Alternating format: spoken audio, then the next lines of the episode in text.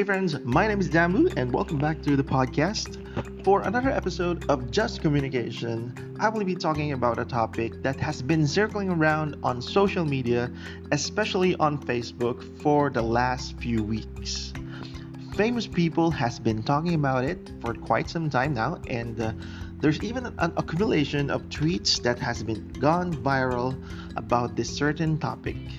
And I guess you already know it based on the title of this podcast, but without further ado, let's talk about Law of Attraction and the reasons why I don't believe it. You heard it right, friends. This may sound as an unpopular to many, but I'm one of those rare individuals who really don't buy the idea of screaming to the universe what you wanted and believing that it will happen. Please do not get me wrong. I'm not here to impose or believe nor influence you to or any of you guys with my own opinion. So I believe that we all have our own belief system, and what you cling into, I genuinely respect that. Seriously, guys. And I have seen so many people posting their stories how Law of Attraction actually works for them. From famous influencers, celebrities, to even some of my friends and relatives. Again, I totally respect each of those individuals. On the other hand, again, I'm on the opposite side of the spectrum when it comes to Law of Attraction. For me to believe something I see or heard or have heard online, I would always ask myself my source of truth. Personal questions would pop in my head like, how is this true? Or is this possible thing or applicable to my life? This goes not only to the topic of Law of Attraction, but life in general. In my opinion, we need our own source of truth. For some, it could be horoscopes, the stars and the universe. Others, it could be feng shui, pure luck, or even statues of sort. Again, it's personal belief, so you do you. In my case, it's the Bible, the Word of God itself. It says in James chapter 1 verse 17, every good and perfect gift is from above, coming down from the Father of the heavenly lights, who does not change like shifting shadows. Two words, guys. Logical consistency. Let me repeat that. Logical consistency. If you're from the Philippines like me, you have probably heard something like wala namang mawawala or wala namang masama. But does it really take nothing if we blindly followed that idea? Or wala ba talagang masama? Wala ba talagang mawawala? For me to be able to anchor that so-called Law of Attraction, it has to be logical, consistent in everything I'm sold out for. Okay, let's do the math. Wala tong numbers. But if I have the capacity to project something in the universe and have it in the future, does it contradict my truth that everything comes from God? Yes, it's clearly contradicting. God is holy, and He cannot lie. And the Bible is His words. It means that the Bible is inerrant and infallible, which means an exception from any kind of mistakes. Some of you might ask me, pero Dambu, paano yung iba? What about those people who actually receive what they have hoped for?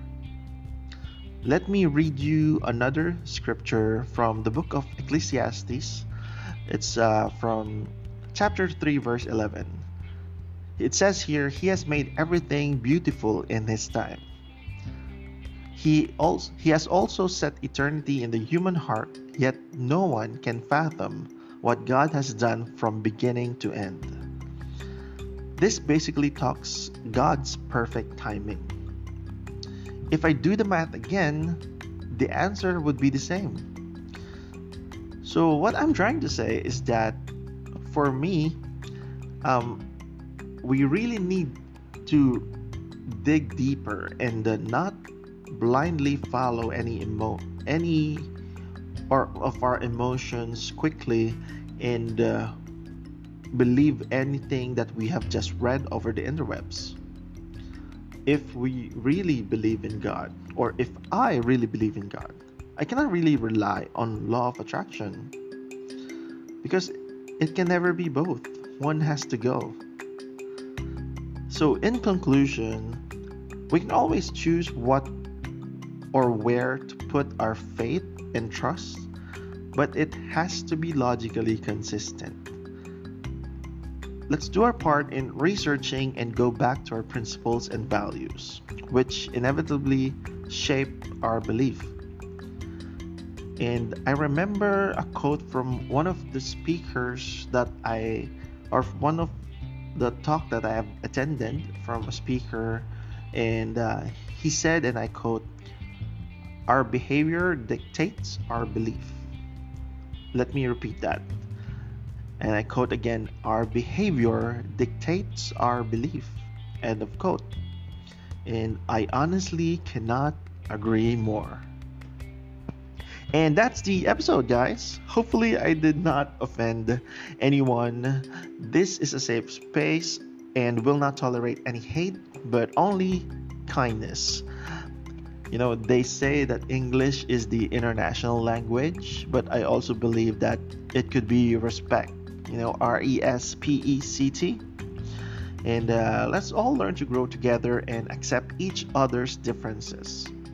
And if you guys have any take on this topic, please do not hesitate to DM me on my Instagram account at Dambu Calixto. It's DAMBOOCALIXTO.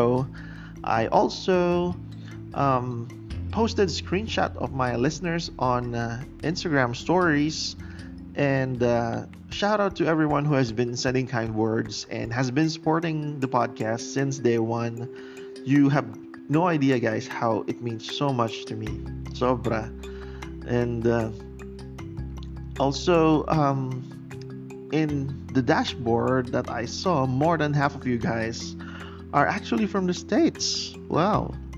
And some are from Europe, like France. I'm not sure who you guys are, but I'm very, very grateful. So, totoo lang. And the only person I know who listens from Norway is my friend, Snell. So, shout out to my constant kachikahan. And so, yeah. So, maraming salamat, guys. I really appreciate it. Again, this is Just Communication. My name is Dambu, and I'll see you again on the next episode. Bye-bye.